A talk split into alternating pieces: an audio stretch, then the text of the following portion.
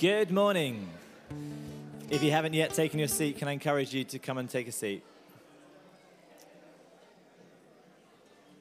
Welcome to Christchurch on this glorious sunny November day. It's lovely to see so many of you with us this morning. And welcome to you, especially if it's your first time today. You are extremely welcome. Um, and at the end of the service, will, we have a welcome zone, uh, which we'd love you to come to and uh, get to know us more so that we can get to know you more as well. If you're joining us online as well, welcome to you. Thank you for joining us. And if you're watching uh, back later, welcome to you as well. Uh, we're going to have a time of worship in a moment, um, led by uh, Rob and the team here at the front. Can I encourage you during the time of worship to seek God of what He's saying to you and what He's saying to us?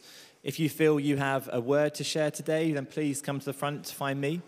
If you feel um, there's a scripture in your heart that you want to share, please come and share that. And can I encourage you also to allow yourself to enjoy worship this morning? And what I mean by that is it's been not long since we've not been allowed to sing, and now we can sing. So let's sing with, with our loudest voices. Let's sing unashamed this morning. And I also want to encourage you today if you feel like you want to get up and dance, get up and dance. If you want to get out of where you're standing, that's fine too. So during this time of worship, if you feel God's got something for you to share with us, please come to me at the front. We're also going to take uh, have a time of uh, communion during worship as well, and I'll let you know when we're going to do that. And then Jenny's going to uh, continue our series on Corinthians today. So, can I encourage you to stand, please, ready for worship? Let's get our hearts right before God. And I just want to share with you um, a verse in the Psalms which uh, God really spoke to me this morning about, and I just feel like it's a word for us today. And it says in Psalm 16, verse 11, says, You make known to me the path of life. In your presence there is fullness of joy. At your right hand are pleasures forevermore. And I feel that's for us today. Let's come into his presence this morning because there is fullness of joy. That's an invitation for us to seek God's presence this morning, to just press into him in worship. So I'm going to pray and I'll hand over to Rob. Yeah, Father, we thank you for the privilege it is to come before you today every day, in fact. We just thank you that we can come and gather this morning as a body of believers and come into your presence, Lord. Help us to seek you this morning, Lord. Help us to press into you. I pray, God, your spirit would fall on us afresh today and that we would know that fullness of joy as we come into your presence. Father God, I pray you would meet with us as we seek you. Father God, may we be in awe of who you are today. We just thank you for what a glorious God you are and how much you love us. We just thank you that as we come to you, we know there is joy. I pray, God, fill us with that joy today. Amen.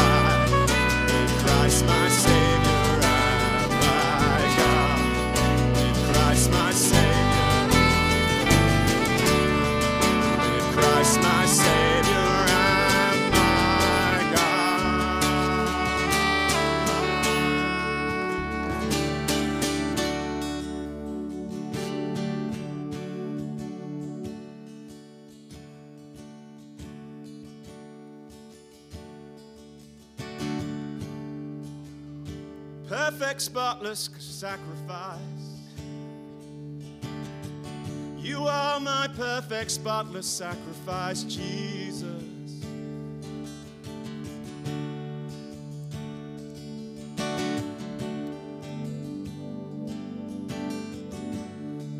As I come to communion, Lord, I bow my knee to your greatness. I bow my knee to your forgiveness.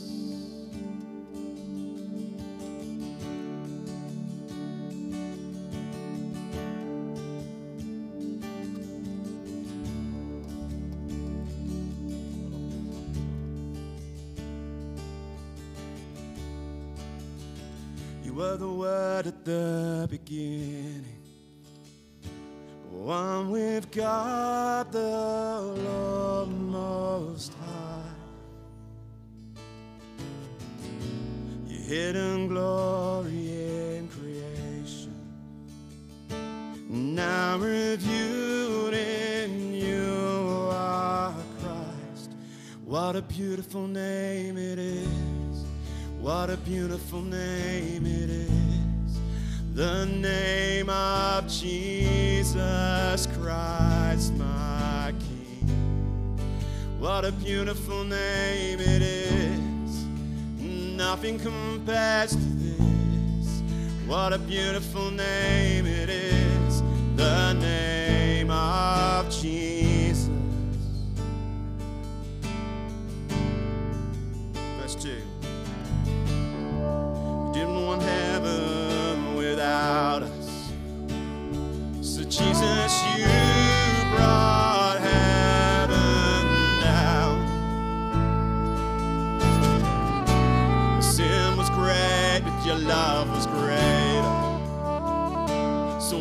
could separate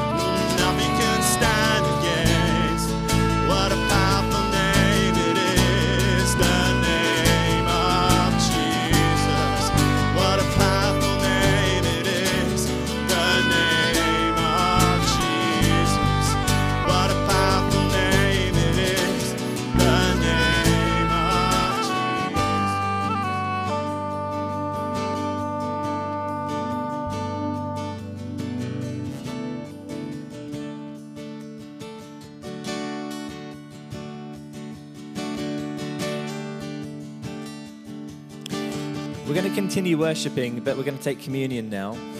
Um, can I ask the team who are going to hand out the communion to come to the tables? Uh, we've got four tables with the communion set up around the room. There's one here at the front, my left, your right, which has got some gluten free bread if you need it.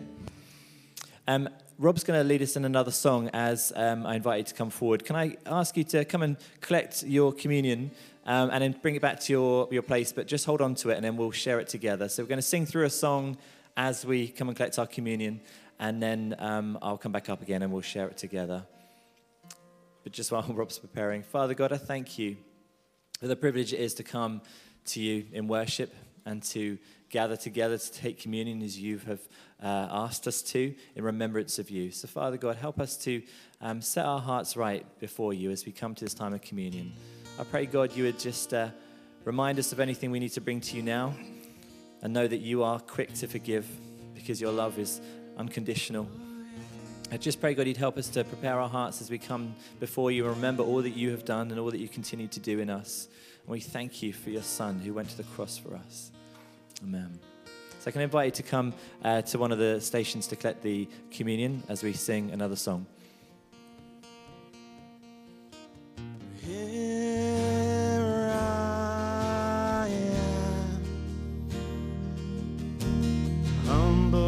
by your majesty,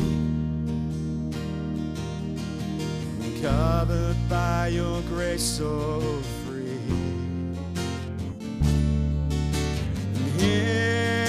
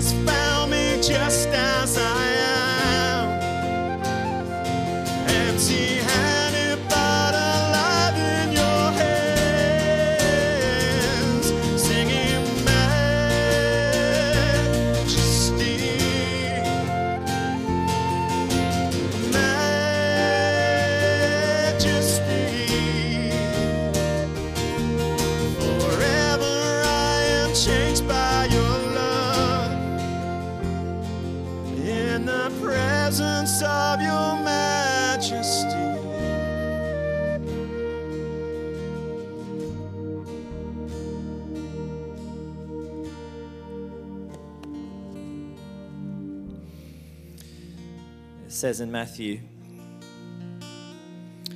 this is while they're eating, Jesus took the bread and after blessing it, broke it and gave it to his disciples and said, Take, eat, this is my body. And then he took the cup, and when he'd given thanks, he gave it to them, saying, Drink of it, all of you, for this is my blood of the covenant, which is poured out for many for the forgiveness of sins. Let's take the bread and the wine together now, and let's just take a moment to pray and thank God for sending Jesus to be our body, to be our place. And let's thank God that he, His blood was for our forgiveness. There's nothing that He has not forgiven you for, and there's nothing that He can't forgive you for in the future. So let's just spend a few moments reflecting on that.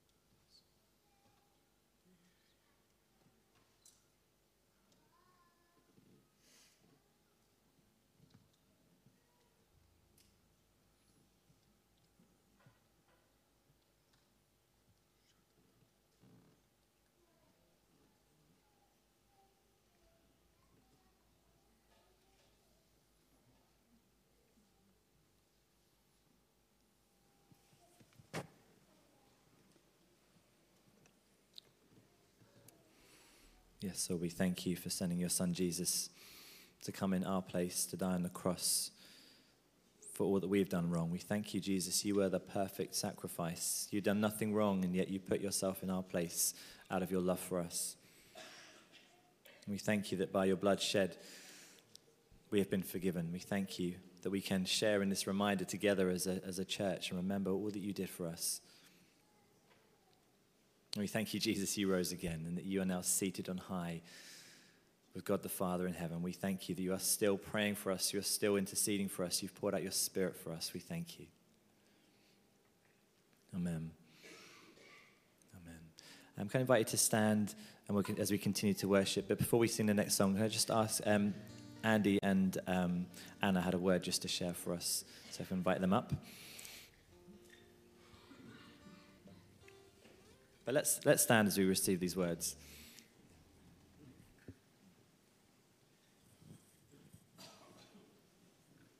Good morning, church. Um, just sort of following on from Psalm 16 that Rob brought right at the beginning, when we were praying, I just felt I was drawn to Romans 15. It says, May the God of hope fill you with all joy and peace in believing, so that by the power of the Holy Spirit you may abound in hope. And I just felt God say, We're so often get bogged down in our troubles and our struggles. And that's not to belittle them. They're real, and there is no promise that there will be any avoidance of troubles in the Christian walk. But we have a hope that is a sure and certain hope and is bigger than anything that we face, no matter how difficult that may be. And we can celebrate and be joyful. Peace, joy, and righteousness is ours because of the Lord Jesus Christ. And that is such a witness to everybody around us. We are a people who can be joyful in our struggles because of the glory of the Jesus Christ sacrifice. Hallelujah to his name. Yeah, along that line, actually, I had a picture of someone who was like kneeling down on the floor and they were just so tired and they were sort of crying out, saying, I just can't do it. I'm just not strong enough. And I felt God remind me of this verse in Psalm 103. It says, For God knows our frame and God remembers that we are dust. You know, God knows that we are not strong, and He knows that when we're left to our own devices, we are really weak. And we know that when we're really honest as well. But actually, He has come and saved us. He has set us free. He has given us His Holy Spirit. Where we are weak, He is strong. He is our strength. I don't know what's happening in your life. I don't know what your week has been like. I've probably had about eight moments this week where I've genuinely thought, oh my goodness, I can't survive this week. But actually, the Lord Jesus is strong enough. He is our strength. If you're really weak this morning, that is great because the Holy Spirit is here to make you strong, to strengthen you, and He's teaching you to walk in the power of the Holy Spirit. That's how we're supposed to walk as believers. We're not supposed to be absolutely exhausted all the time. We're supposed to rely on the strength of God. He's with us all the time. So as we stand and worship, shall we just pray before we worship and just give ourselves to God? You know, we live in a society that says if you spend enough time just believing that you're strong enough, you're strong enough, you're not. That's a lie. You need the Holy Spirit to walk with Jesus. So, shall we just pray and then Rob's going to lead us in worship? Lord Jesus, we thank you that you remember our frame, that you know that we are dust. You know, Lord Jesus, when we're crushed and, compre- and compressed, that on our own we are not strong enough and we break. But Lord Jesus, we thank you that you have given us your Holy Spirit. You haven't left us alone, that where we are weak, you are strong. What a wonderful testimony of our lives to know that we are not strong enough without you, but your Holy Spirit strengthens us, encourages us. We can go through things and look back on them and think, I can't believe I survived that. But it's all because of the power of the Holy Spirit. The same power that raised Jesus from the dead is working in us. Amen.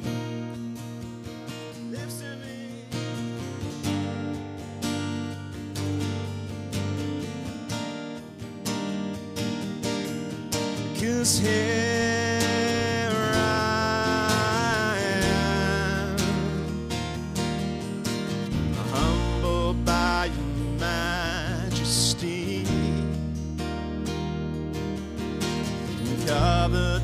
your grace so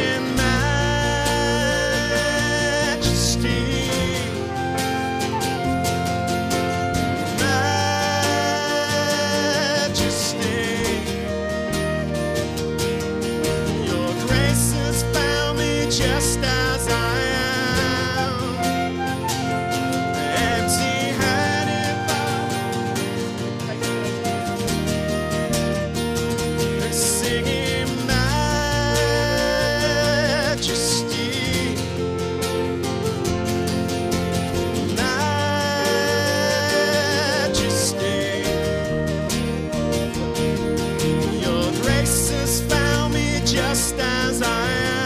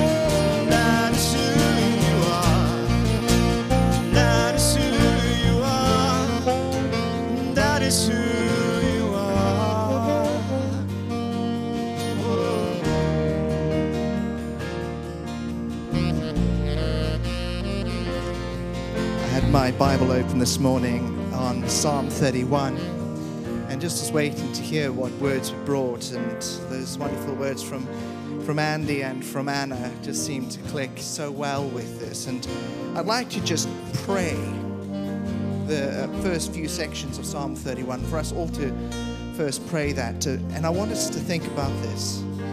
This is written by a wife stealing murderous rebellious adulterer King David, who turned to the Lord for forgiveness and restoration. And he was restored because of his humility and a heart that pursued a merciful Father, our Father. So as we stand and sit here this morning, whatever we're feeling inside, whether it's the things we've done right or the things we've done wrong, let's lay those aside and just remember Christ crucified is why we're here. We're called by the Father. Now, church, let's pray this together. In you, O Lord, do we take refuge. Let us never be put to shame. In your righteousness, deliver us. Incline your ear to us. Rescue us speedily. Be a rock of refuge for us, a strong fortress to save us. For you are our rock and our fortress. For your name's sake, you lead us and guide us. You take us out of the net that is hidden for us. For you are our refuge. Into your hand we commit our spirit. You have redeemed us, O Lord, faithful God. I hate the sin that pays regard to worthless idols, but I trust in the Lord. We will rejoice and be glad in your steadfast love because you have seen our affliction, you have known the distress of our souls, and you have delivered us from the hand of the enemy. You have set our feet in a broad place. But we trust in you, O Lord. We say, You are our God, and our times are in your hands. In Jesus' merciful name, amen. Children, thank you for your patience with us and joining us in our worship. It's time for the children to go out and let's continue worshiping. Let's sing this again.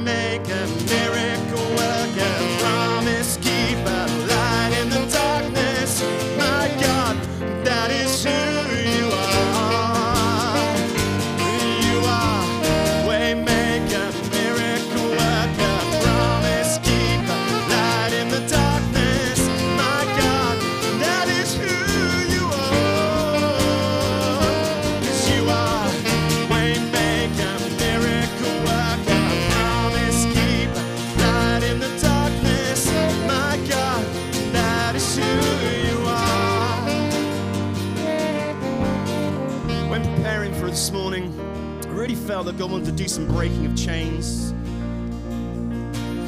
I really felt that that passage in the New Testament, the throwaway line, and the veil was torn in two.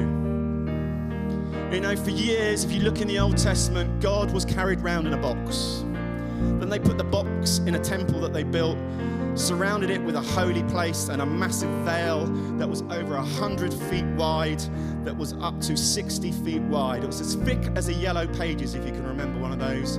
Two powerful stallions with ropes could not tear that veil in two. Only the priest once a year could go in. He had a bell on his leg, he had a rope, and if it went silent, the other priest yanked him out. It was holy.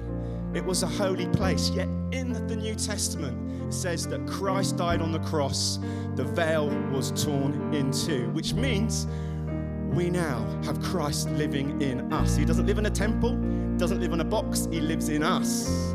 And if he lives in us, he that is in us is greater than he that is in the world. He's the waymaker, he's the restorer, he's the liver of all. Sing that waymaker. That is who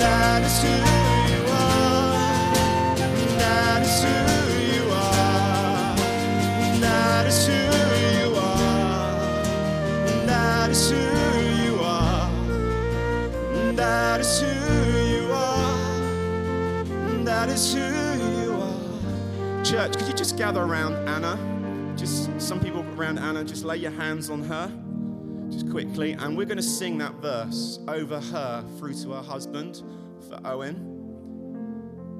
and Catherine. And we're going to believe what they're out there doing is going to bring light in the darkness because that's who God is.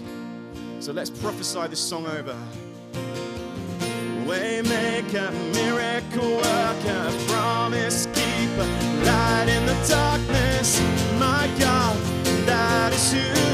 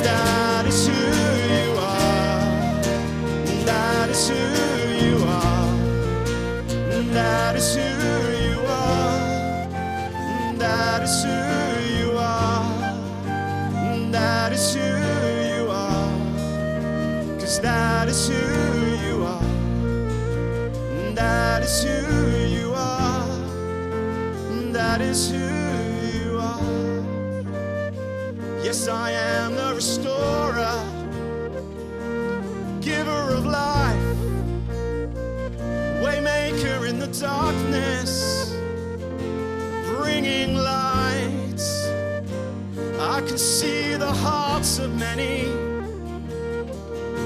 pouring out their hearts to me in the darkness. But I bring light, I bring a restoration, I bring a healing power, I bring life in changing situations into hearts. Do it from heaven, but I'm also with you by my Holy Spirit that I left for you. I keep my promises, I keep my favors, I keep my word, for I am true. I keep my promises that I've held for you. Here in my heart so that one day they'll be fulfilled by you. Cause I am changing lives in this town today, changing lives in this town tomorrow, letting children know tonight they're not comforting the widows. I am putting mums and dads back together. I am here for good. I am Lord of this town. Cause that is who I am. That is who I am. That is who I am. That is who I am. That is who Put your feet upon solid ground. That's who I am. That is who I am.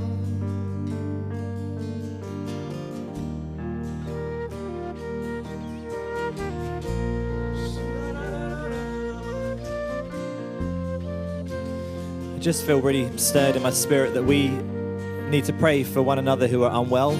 There's a number of people in the church who are unwell, um, suffering from different uh, conditions, ailments, whether great or small. And I just feel it'd be great just to, as we worship, let's just pray for those that we know who are unwell. Um, whether it's in your family, friends, in your life group, someone else in the church. Let's just spend a few minutes just bringing those people before God. Let's name them and let's ask God to bring healing.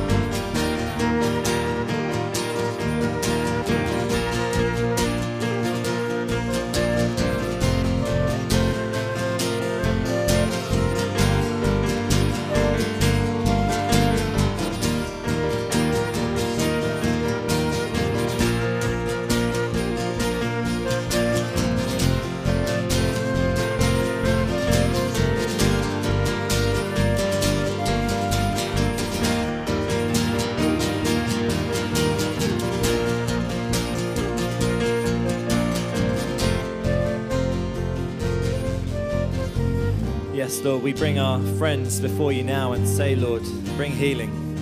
Father God, we ask that you would heal cancers right now in Jesus' name. We pray, God, you would heal heart conditions now in Jesus' name, Lord. Painful backs, Lord, we ask, Lord, that they would be well now in Jesus' name. We ask, Lord, for aches and pains to be gone, Lord. We ask, Lord, for colds and flu to be gone. We ask, Lord, for um, whatever, Lord, that people are carrying right now, Lord, physical ailments, conditions, Lord, we ask that you would bring healing in Jesus' name as only you can. Thank you, Lord.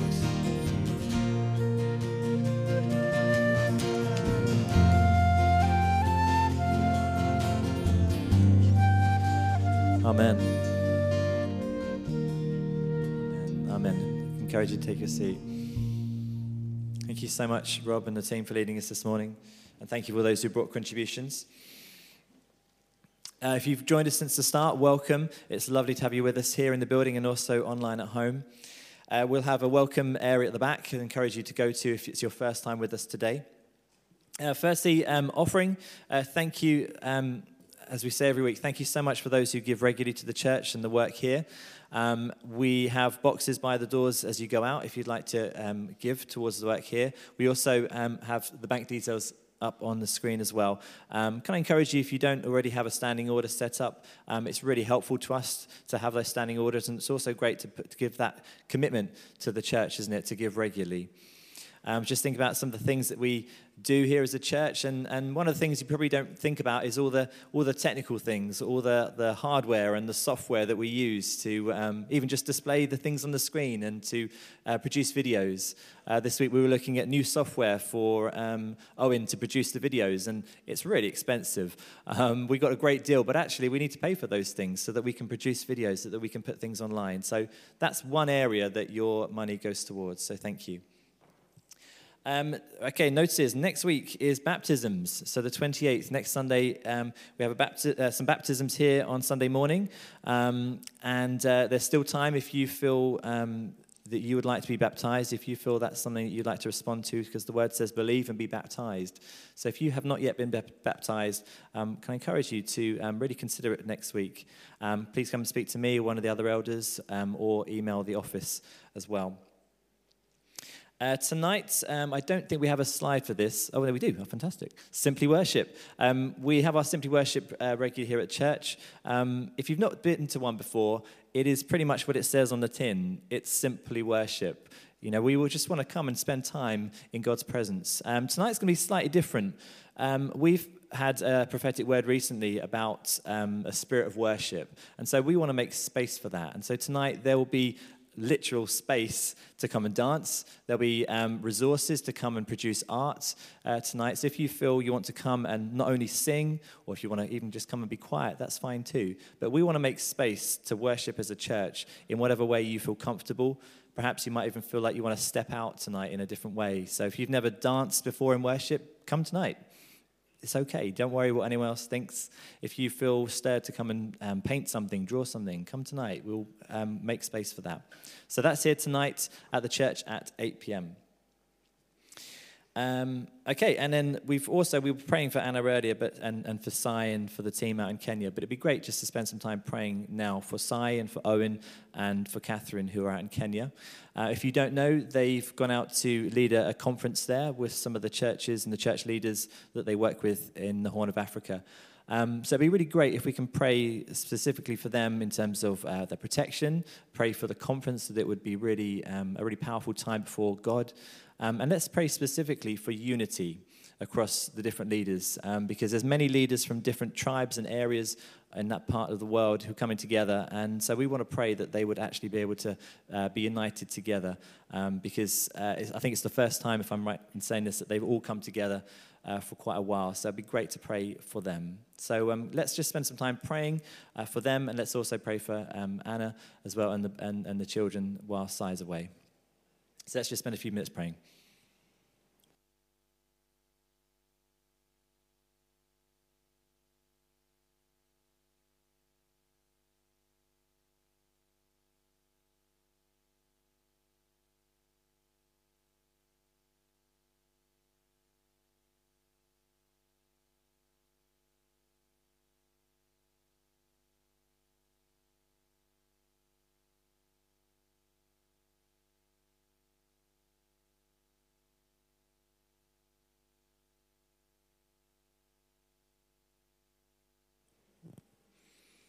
Yes, so we thank you um, for the privilege to stand with Sai and Catherine and Owen and Ken as well as they go out to minister to the church leaders over in Kenya. Lord, we just pray for an amazing time together. We pray, God, that you would speak powerfully through them as they uh, bring your word to them in different uh, sessions. We pray, God, you'd give them great wisdom um, as uh, different issues arise and different questions come out. I pray, God, you give them wisdom to support uh, the leaders there. Father, God, we do pray for your spirit of unity across them. Lord, they are part of your global church as we are too, and it's a wonderful privilege to stand with them and call them brothers and sisters in Christ. And we ask, Lord, that you would bless them at this time, that there will be a real sense of unity, that there will be a, uh, that they would just grasp a bigger picture of your wonderful church. Oh, Lord, I just pray, God, that you would bring protection over the team. I pray, Lord, that they would have a fantastic time there. I pray, Lord, protection as they bring them home. And we pray for Anna and the family, Lord, uh, while Si's away. We just pray again your protection over them this week. In Jesus' name, amen.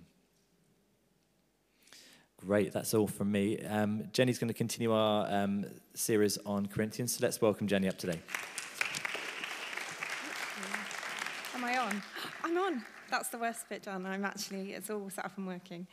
Give me a second. I'm going to everything sorted out. Sorry, these uh, microphones are such a pain for ladies. Anna mentioned it last time. I, yeah, I should have worn trousers. I normally wear trousers, and there's nowhere to put your and your hair gets in the way, it's, it's a right faff. So here we go. So uh, for those of you that don't know me, I am Jenny, married to Chris. I'm on the leadership team here. I also do part-time admin, so if you're emailing the office, it's probably me you'll uh, get to chat to. So hello if you don't know me. Um, I get to speak this morning on 2 Corinthians 11. So we're coming towards our um, quite long um, series on holy living in Sin City. We've just got a couple more chapters after today, um, and I'm looking at 2 Corinthians 11.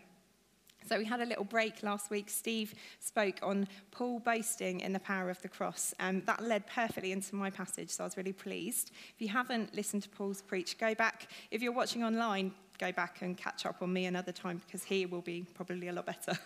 he was fantastic. But if you remember, Paul, when we're looking at 2 Corinthians, has got this quite big dilemma. He's working through this letter, challenging some unhelpful, false teaching that snuck its way into the church in Corinth. If you'll remember, church is, the church is quite a young church. Corinth itself is very pagan, very cosmopolitan, made up of lots of different religions. And the church itself almost reflected that. It was a new church made up of uh, lots of Jews that had turned to Jesus, lots of non believer or non uh, of Gentiles, people that actually up until recently might have been worshipping these pagan idols and they've understood and learnt about Jesus and how he's transformed their lives. So it's quite a young baby church. And and um, Paul comes back again. We've briefly looked at giving, but he's come back again to these so called super apostles that he labels them very sarcastically.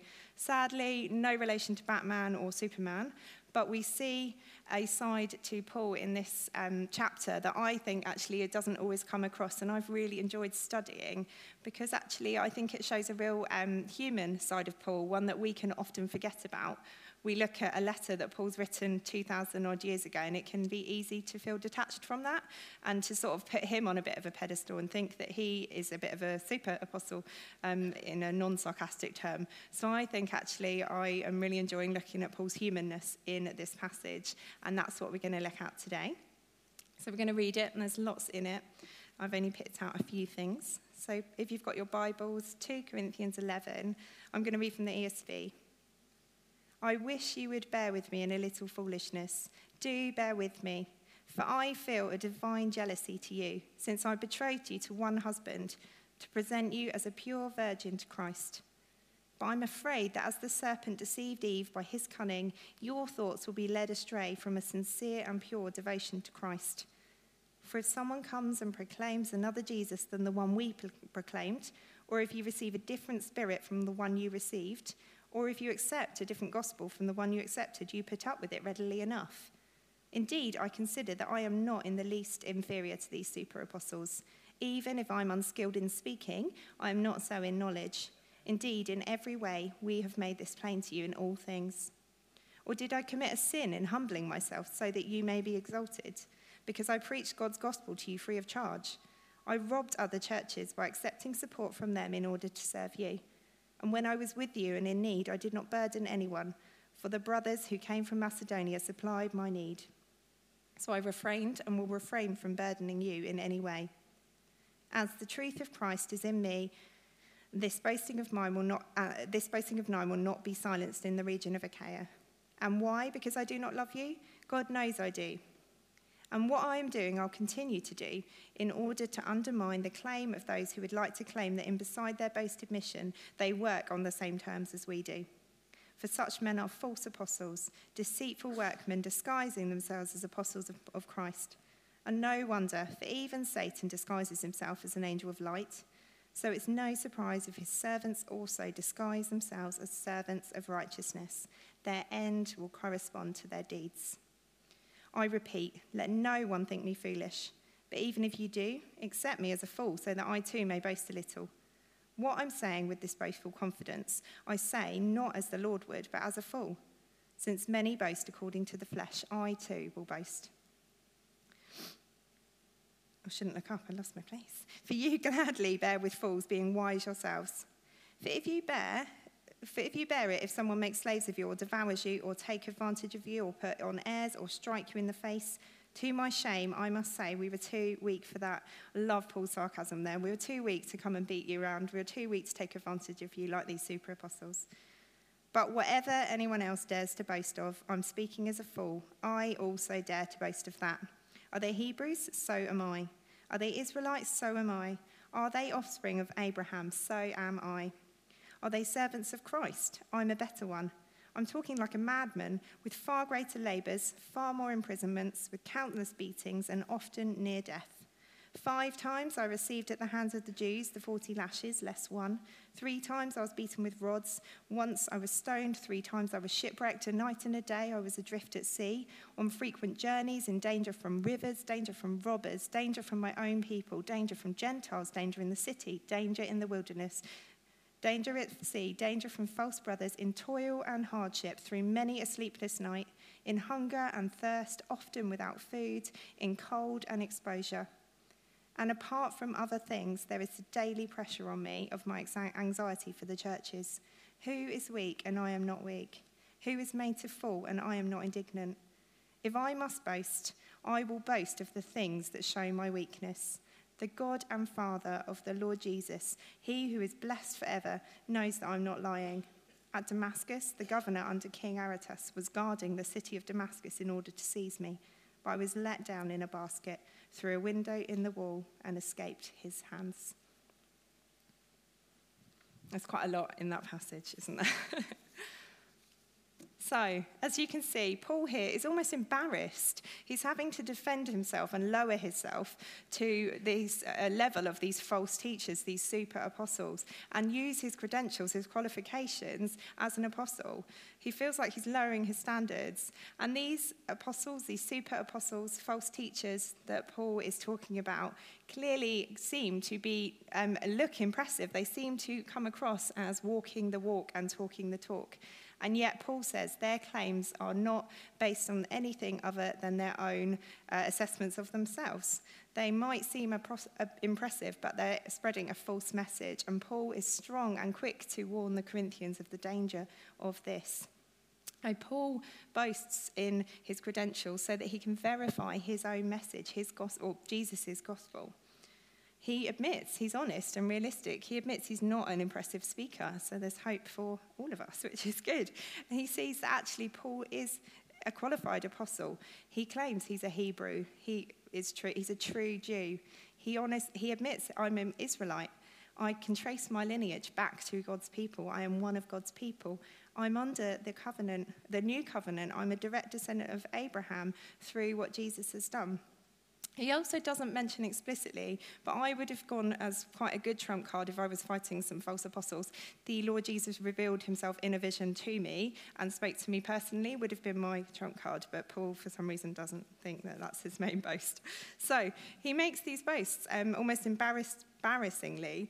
Um, but technically, if you're looking for somebody to be qualified as an apostle, Paul is your man. But actually, Paul says that's not my main boast.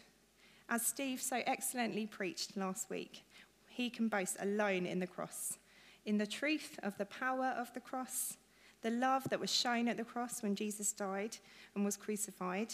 is a love that allows us freedom, peace, and free and undeserved access before the God that created the whole universe. As Steve read last week, Galatians 6:14 reads, "Far be it from me to boast except in the cross of our Lord Jesus Christ." By which the world has been crucified to me and I to the world. So, this morning I want to do something a little bit different. I want to look at the many emotions of Paul. So, um, most of you will know or have seen our children because they're running around completely chaotically most weeks at church, but we've got four young children. And something that people don't tell you before you have children is the um, depths of emotion that they can make you feel. So you can go from just seeing something your child has done and being completely filled with joy and wonder and think they are the most incredible human that has ever walked the face of the planet and, and you've helped create them to wanting to hide in a cupboard and just with a pack of biscuits and just eat them constantly in around half a second. It doesn't take very long. And if you're not riding a roller coaster of emotions, then they certainly will be. And so it's emotionally quite draining. Actually, I, thankfully, Paul's uh, emotions that I want to look like are not like a, t- a toddler's. I have got a few um, examples here that I came across that really made me giggle. So these are typical reasons for toddlers to have a tantrum, or the, the, the most unusual and the funniest. So, my daughter was upset with the wall today as it hurt her when she tried to bite it and had been told not to. It always surprises me how much anger there is in such little people. My friend's daughter once had a tantrum because the dog looked at her. My son was inconsolable when I explained I couldn't put his bottom on the front because he wanted to poo standing up. my favourite was the cat wouldn't say hello back to my son when he said hello to the cat. It caused a good 10 minute tantrum. So, thankfully, the emotions I want to look at and the passions I want to look at of Paul today are not based on that of a toddler, but more based on the character of God that doesn't change and um, how we can learn from Paul to be more like Jesus. So, I want to look this morning at Paul's jealousy, the fact that in the passage you see Paul is jealous. Paul's anger, he shows anger in this passage, and his weakness, he is not afraid to be weak. So, firstly, Paul is jealous. Paul, he says early in the passage, is jealous for the church, just like God is jealous for his worldwide church. And Paul uses this beautiful metaphor here. Now, um, before we go any further, remember obviously this is a young church, um, fairly pagan uh, influences, um, a huge melting pot, the city itself. And Paul is comparing the church in Corinth as a pure virgin, a beautiful woman on her wedding day, that he is to present as a bride to the bridegroom, which is Christ. So, Paul here is comparing himself as the father of the faith. He is invested in this relationship. He sees himself as a father figure to them. And in the Jewish culture, it would have been the father that presented the um, bride as a pure virgin to the eligible suitor on the wedding day. That would have been his role. And now, marriage, we know, is created by God. It's a beautiful union. It's a unique relationship between one man, one woman. It's a relationship that's exclusive. It's a relationship that's permanent in its nature and it doesn't change.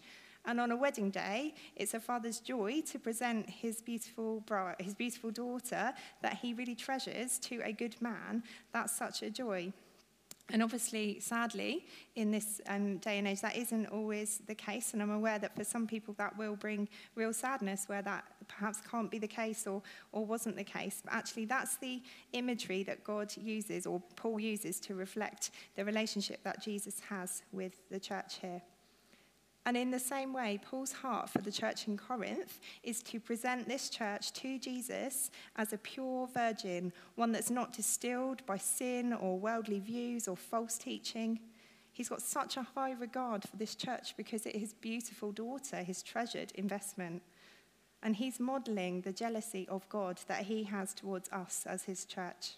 God, our God, I think Rob touched on it say a few weeks ago, it might be a couple of months ago now, is a jealous God.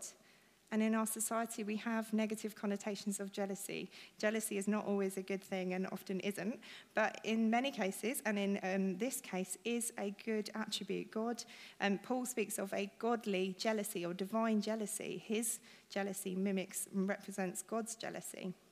And God's jealousy is a positive thing. Um, God's jealousy, Paul, uh, sorry, Wayne Grudem argues, is one that is seeking in this situation the welfare of the church, but most importantly, the honour of the name of Jesus.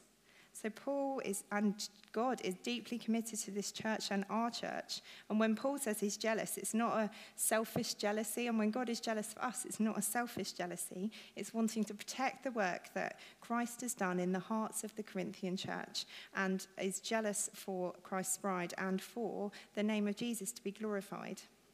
So, Paul doesn't want the church to be tainted with this false teaching because it's contrary to what is God's very best for them.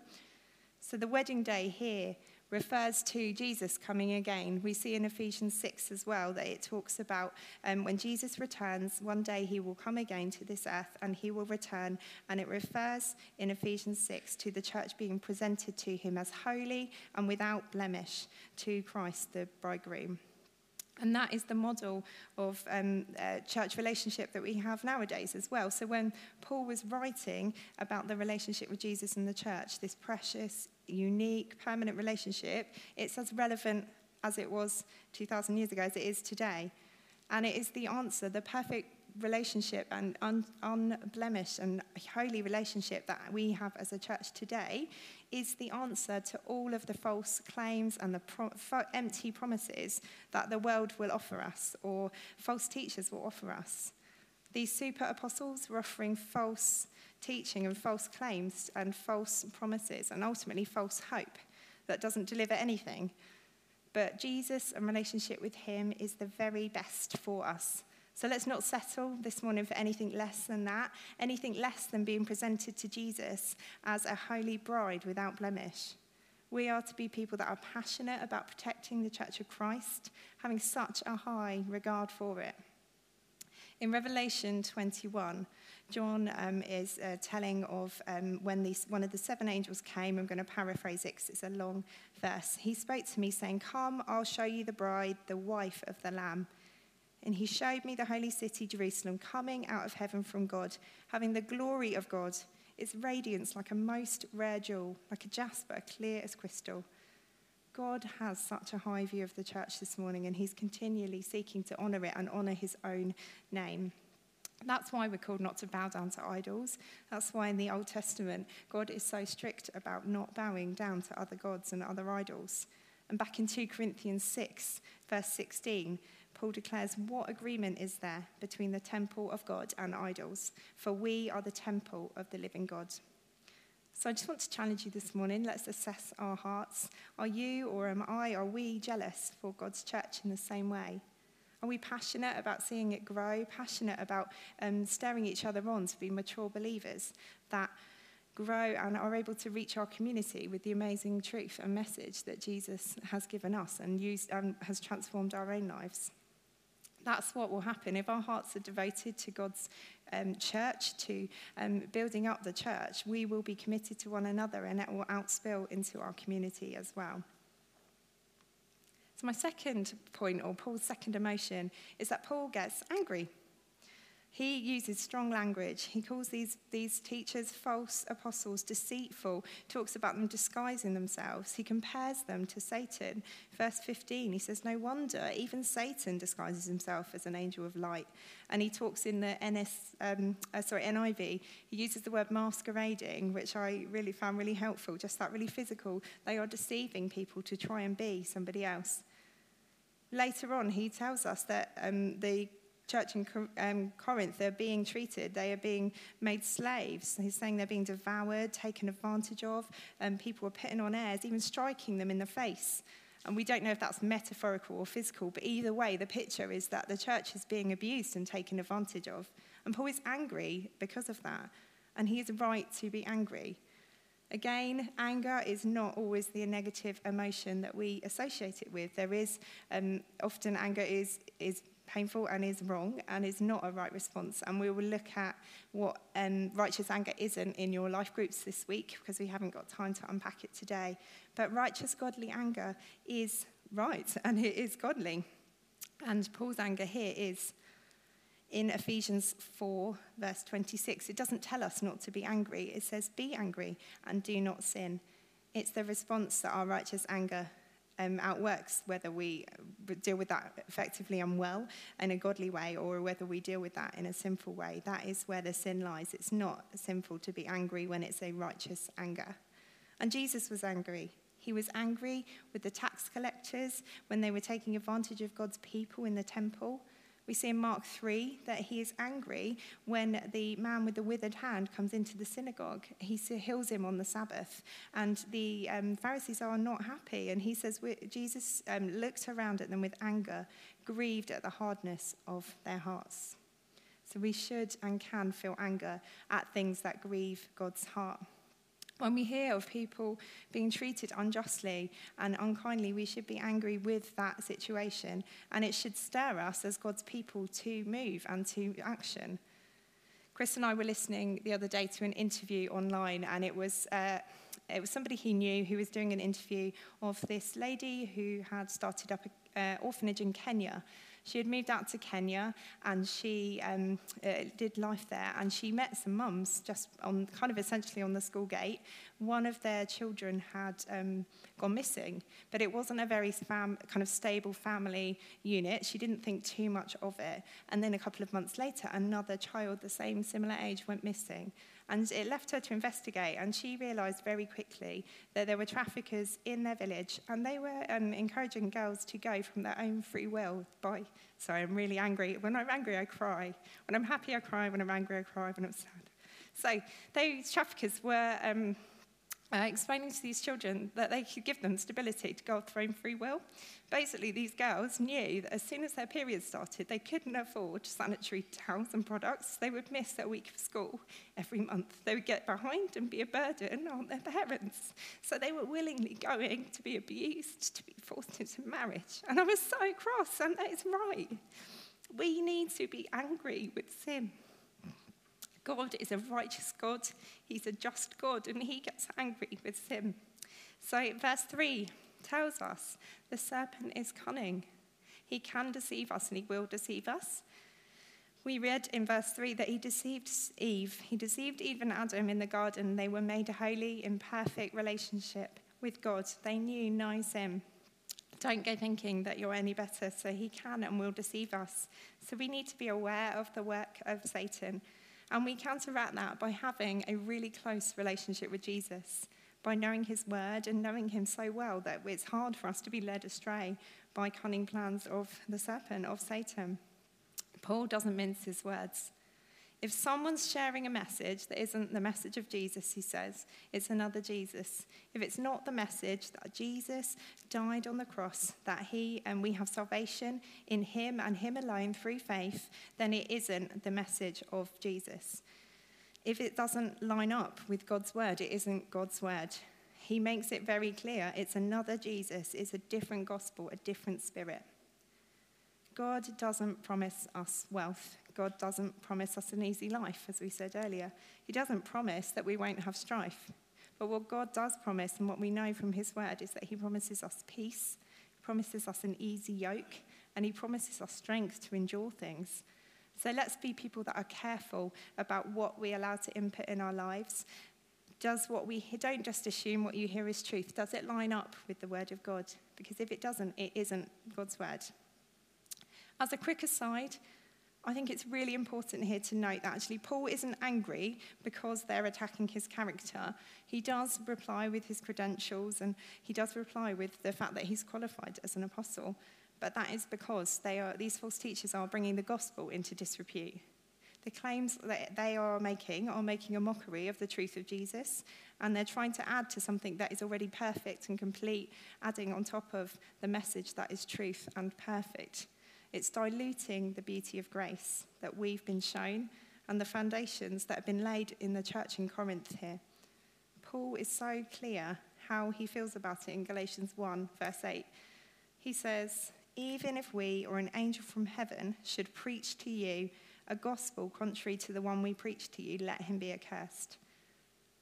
Paul's decision to lay down his qualifications as eldership are done to prove his credibility, simply so that his message of that Jesus, his message about Jesus is seen as authentic, seen as believable, it's seen as true and trustworthy. It's not about Paul here, it's about Jesus. He's so aware that this young church can be so easily influenced by the pagan influences around them and the false teaching that they come up against, and he wants to protect them and protect their integrity. And thirdly, and finally this morning, Paul is weak. I kind of feel like I don't need to do this bit because Anna and Andy brought some amazing prophetic words that really summed it up beautifully. But actually, there is probably a, the fact that so many of us need to hear it. Paul shows his weakness. Paul gives this huge, long list of physical sufferings that he's endured, doesn't he? He says that actually his main credentials, his main um, validation as an apostle is the suffering that he has faced for Christ. He talks about the physical things that he's endured 39 lashes or 40 lashes less one, which is a Jewish um, punishment for blasphemy people that um, did the punishment were not held liable if, if somebody died while they were doing it, as long as they had done less than 40. So it shows it's not a nice thing to endure. And he has endured that five times here, we read. He's beaten with rods. We, that's a Roman punishment. We know what the Roman punishments were like because they invented the crucifixion. Three times he was beaten with rods. He was stoned, which is the most common form of execution in the Bible. He was shipwrecked. He was attacked by bandits. He was emotionally and physically um, weak. He was emotionally weak as well. He would have been at the very end of himself when he was without food, when he was without sleep. Physically exhausted, he would have been emotionally low. He goes on to unpack the emotional toil directly as well. He says he's anxious for the churches. He faces daily the pressure and the concern for his churches, not just for this church, but for all the churches that he's helped plant. He's emotionally and spiritually invested in them. He loves them and he carries that weight. I am going to ask for, am I going to ask for a volunteer?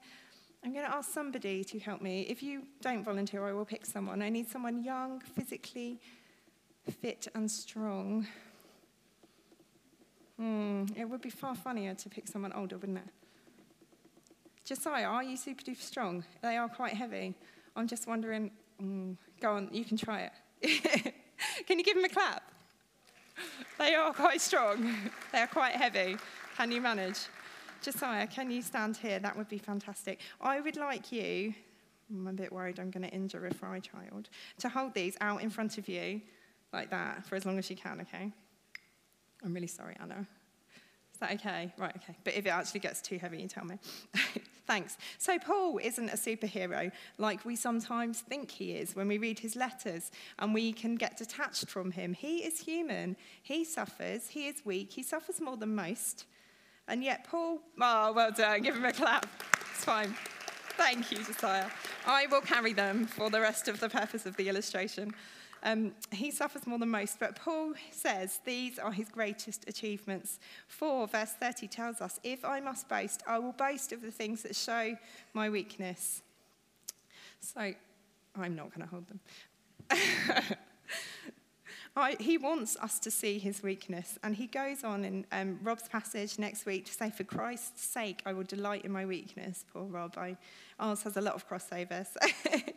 if you're feeling weak this morning, I felt that God would say, Don't despise that.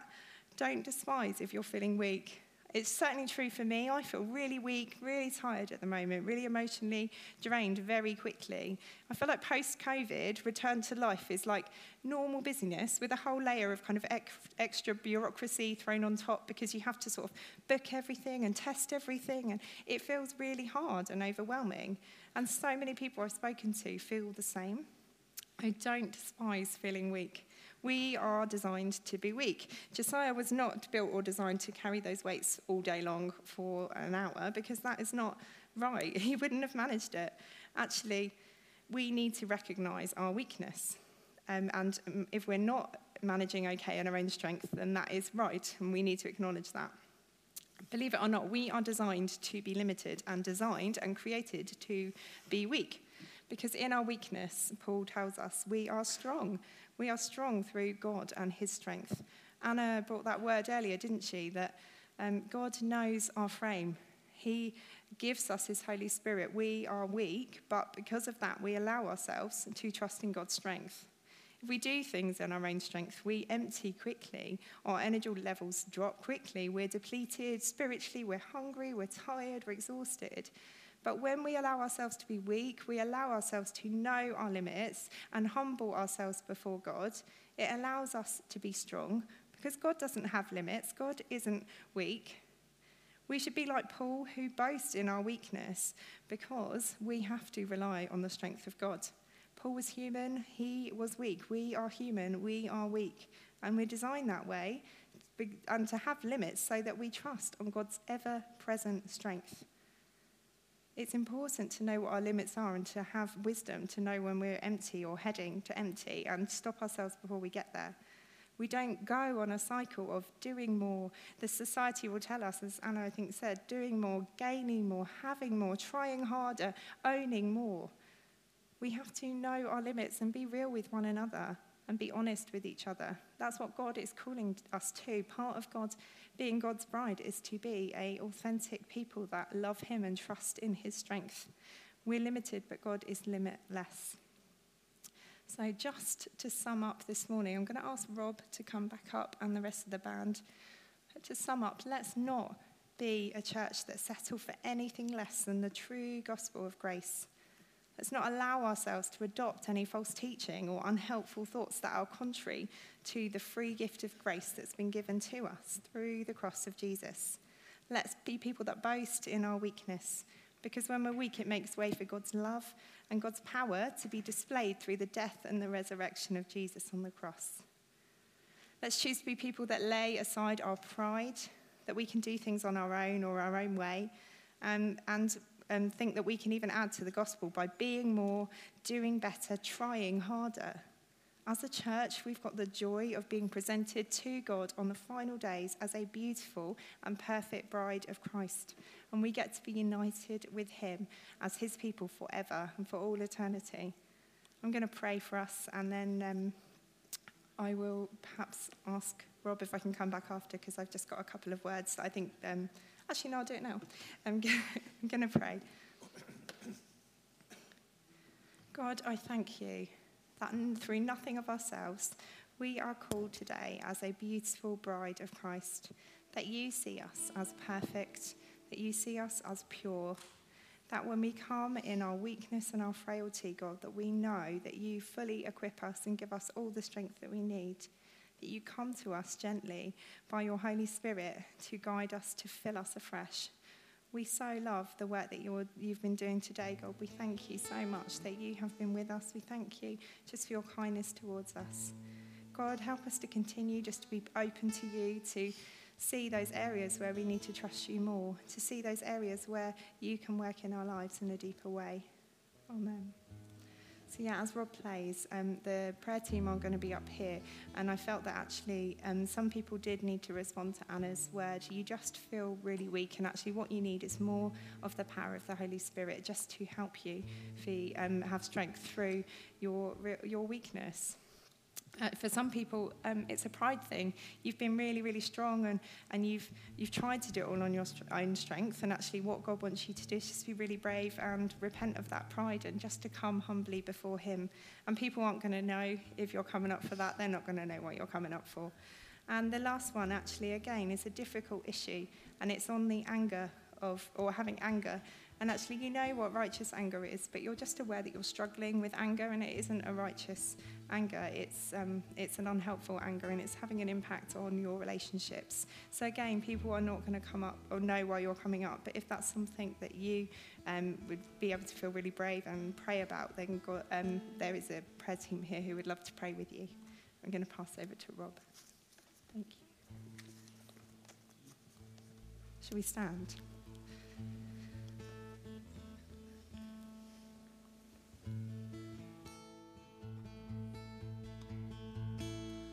Holy Spirit,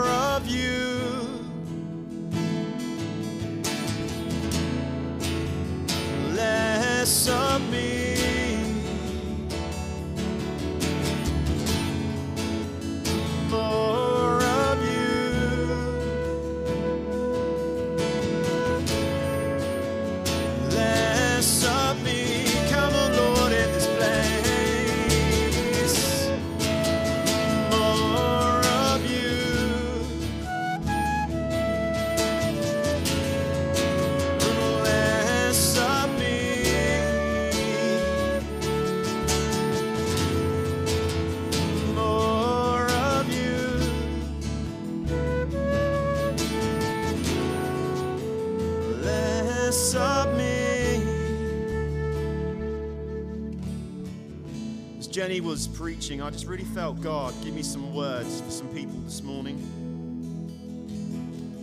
And they're just simple one liners yoke breaker, chain breaker, waymaker, restorer, counselor, your firm foundation, promise keeper, life giver, peacemaker, life changer, past restorer,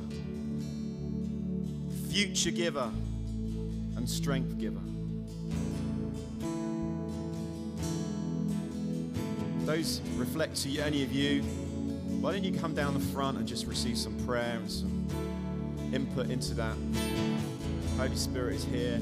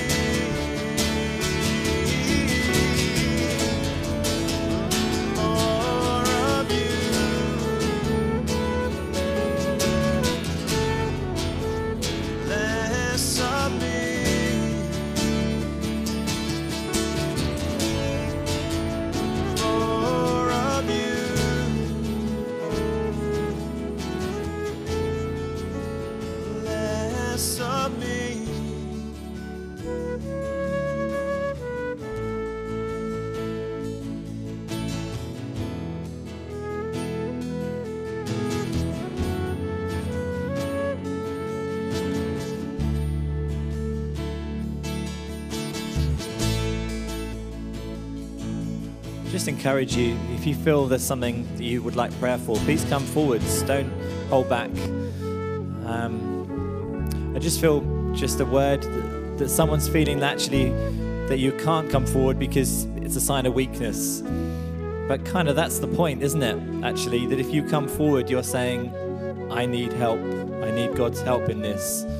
So if you're feeling like actually you can't come forward because you feel like it's a sign of weakness, then, then accept it thank God for that and, and, and come and get prayer. Father God, I want to thank you that you are the one who clothes us with power. You are the one who makes us strong.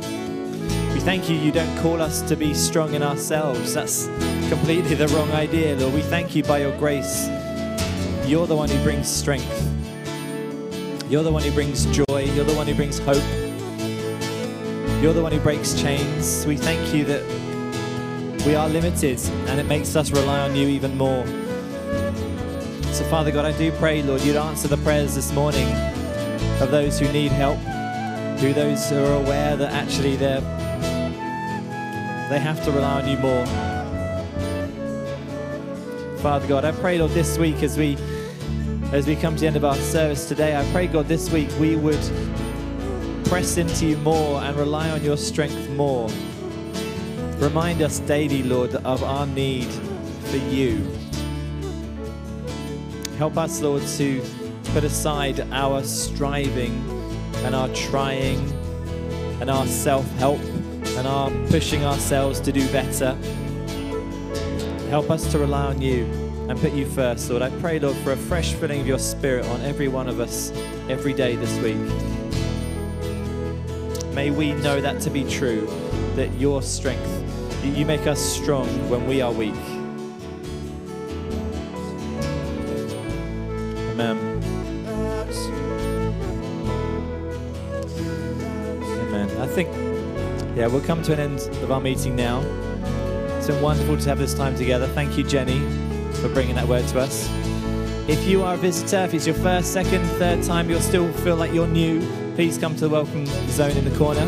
We're going to have tea and coffees now as well. Remind you tonight, it's simply worship. If you've never been before, come tonight. Come for the first time. And please, can you take off the tags off your chairs because it's really helpful. Bless you. Have a fantastic week, everyone.